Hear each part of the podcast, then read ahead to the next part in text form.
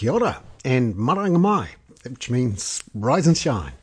It is Monday, the 2nd of August, just before 8 o'clock. I'm Bernard Hickey with the Dawn Chorus for the Kaka. Big news today is the Human Rights Commission has announced it will launch an official inquiry into what it says is a housing emergency and a failure of recent governments to provide for the right to a decent home under Section 5 subsection 2 of the Human Rights Act. So this is a new approach, essentially saying to the government, you've failed legally to um, deal with the housing crisis. We're seeing a bit of this around uh, climate change, and um, certainly the United Nations Special Rapporteur on Housing um, gave a scathing report to the United Nations in June, and now the Human Rights Commission has followed up with a full inquiry which it says uh, will follow its um, guidelines on, on housing and also take into account Te Tiriti. So this is um, quite an interesting piece of news and no doubt embarrassing for the government. Not that embarrassment is what it's all about. We obviously have a housing crisis. As you can see lower down in today's Dawn Chorus, yet more stories about uh, painfully high rents, particularly in regional centres uh, real problems with new real estate listings. They're at record low again, record lows again, and um, we all know the problem we have with unaffordable housing, uh, more than ten times income in most places, and the government doesn't have a strategy to improve that. In fact, its current baseline assumption is that sustainable house price inflation is around four percent or so, which would mean there would be no improvement in housing affordability.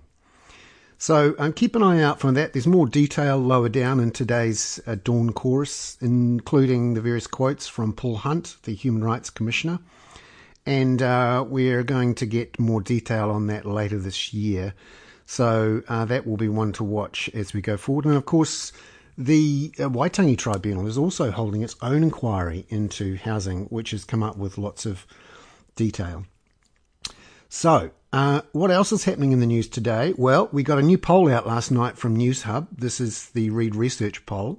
Shows Labour down 10 points to around 43%, but it's not National that is the beneficiary. It's mostly ACT, with David Seymour above uh, uh, Judith Collins in the ratings for preferred Prime Minister.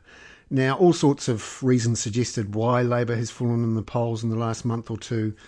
Perhaps it's the slow vaccine rollout. Perhaps it's all the problems that many people in business are having getting people into the country. Um, perhaps it's the housing crisis. Uh, who knows? Uh, but it's certainly a thing. And um, the main reason why uh, we're not seeing National uh, take it up is that um, we're going to uh, see not very popular, we don't have a very popular um, national opposition leader.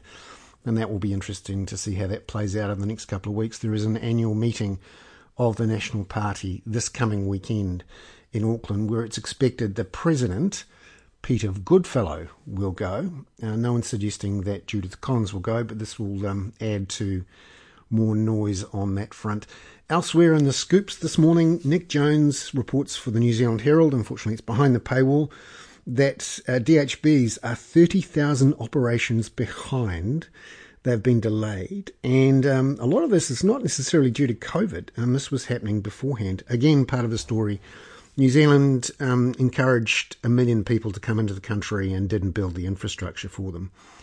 And I suspect what we're seeing with the government's reluctance to approve residencies for all sorts of people is that it's dawned on them that you can have all these temporary workers here, uh, but if you give them residency, you've um, effectively baked in the uh, higher uh, uh population. Uh, but of course, the government, along with previous governments, doesn't want to spend the billions of dollars on infrastructure necessary to do it because that would raise the government's debt track, which apparently is a problem.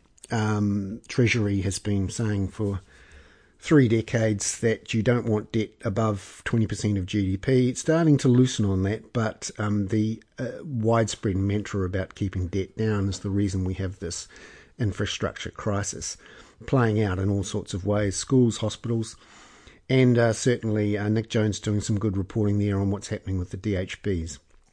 Thomas Coughlan also reporting this morning for the Herald that the Ministry of Health has only just ordered 3 million new syringes, which Chris Bishop, the National Party spokesman, is uh, pointing out. Again, the Ministry of Health, apart from Ashley Bloomfield, is not the most popular ministry in the government and is widely seen around Wellington as one of the least functional and competent and uh, good at delivering actual services. Again, part of the story uh, that until now the services were delivered by the DHBs and the ministry was a policy ministry giving advice on stuff rather than doing things.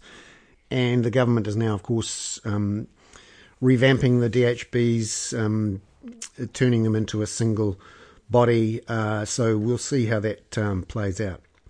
Now, what's happening on the COVID front? Uh, um, in Brisbane, uh, they went into lockdown yesterday after they found Delta clusters at five schools. That's not good. In New South Wales, um, it looks like the COVID 19 tracking and tracing system there is falling behind on the number of new cases. They've got over 100 people they don't know where they've been or who they've been in touch with. You've got dozens of uh, people in Sydney who have tested positive for the Delta and they were out and about in the community. You do wonder about Sydney's so called, quote, lockdown, unquote. Um, more pictures you're seeing yesterday of all sorts of people at the beach and various places. Um, now, this is interesting. Uh, obviously, it looks like it's out of control in New South Wales, which is awful. Um, there's still only 20, 30% vaccinated, fully vaccinated. They are saying they're going as fast as they can, and the Sydney Premier or the New South Wales Premier is saying, you know, let's let's uh, have another look at it at the end of August. But we did get some news out of the Australian National Cabinet on Friday, which is worth knowing about. They've announced the details of their vaccination strategy, i.e., at what thresholds will you start to open up the economy. And in Australia, they're saying they're not really going to do much until they get over 80% in all states. So, not just an average across the country, but in all individual states. And that looks like it's unlikely until mid 2022. So, to be realistic, you wouldn't expect our bubble to open before mid 2022. And certainly in Australia, you wouldn't see them opening up beyond Australia until after then as well. That's important because, of course, many of the flights that come through to New Zealand come through Australia, and so do many of the tourists. So um, essentially, we have uh, not quite outsourced, but we're certainly very cl- clearly connected to Australia's vaccination strategy. We're expecting something from the Prime Minister in the next couple of weeks to detail what our strategy will be, where the thresholds are, how soon, that sort of thing. We'll uh, no doubt ask more about that at the post cabinet news conference later today. Parliament uh, starts again uh, this week for a couple of weeks, and uh, that will. Um, let me just check actually how many weeks it is. It is, yes, uh, two weeks uh, in August. And uh, that'll be important because all the ministers will be back and um, we'll have a chance to ask some questions. I'm keen to ask uh, whether there should be a residency um, um, moratorium, if you like, uh, i.e., all those people who are here on temporary work visas to be given an amnesty, if you like, um, permanent residency just to clear the decks and acknowledge the enormous work many of those migrants have done here and the immense pain they're having at the moment because of delays in reuniting with family. Um, essentially, we've got a couple of hundred thousand people in New Zealand in an awful limbo. Um, we can't really call ourselves a team of five million when we treat so many people so poorly. More stories over the weekend of doctors and accountants deciding to just give up on New Zealand and leave because of the problems getting residency. I'll also be keeping an eye out for um, what the government is saying about this human rights inquiry into housing and um, and also asking whether pharmacies and GPs should be included in the vaccination rollout plans. At the moment, they're not, and you do wonder if you're really desperate to get that vaccination up rate as fast as you can, you'd use all your sources. Um, and uh, also, We got the first mass vaccination event over the weekend at the Manukau Events Centre, which seemed to go quite well, over 15,000 people vaccinated. But they're not planning another one for another six weeks in that centre. So you do wonder about the urgency and how fast uh, we're going. And of course, we're well behind the rest of the world with our vaccination rates. Also, keep an eye out in today's um, Dawn Chorus for a few more um, useful charts, including on housing listings. They are less than a third what they were in 2008. This helps explain why, despite uh, higher interest rates and tighter tax rules, there's still significant surges in house prices.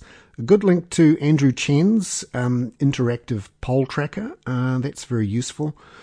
And um, I hope you enjoy a couple of fun things there.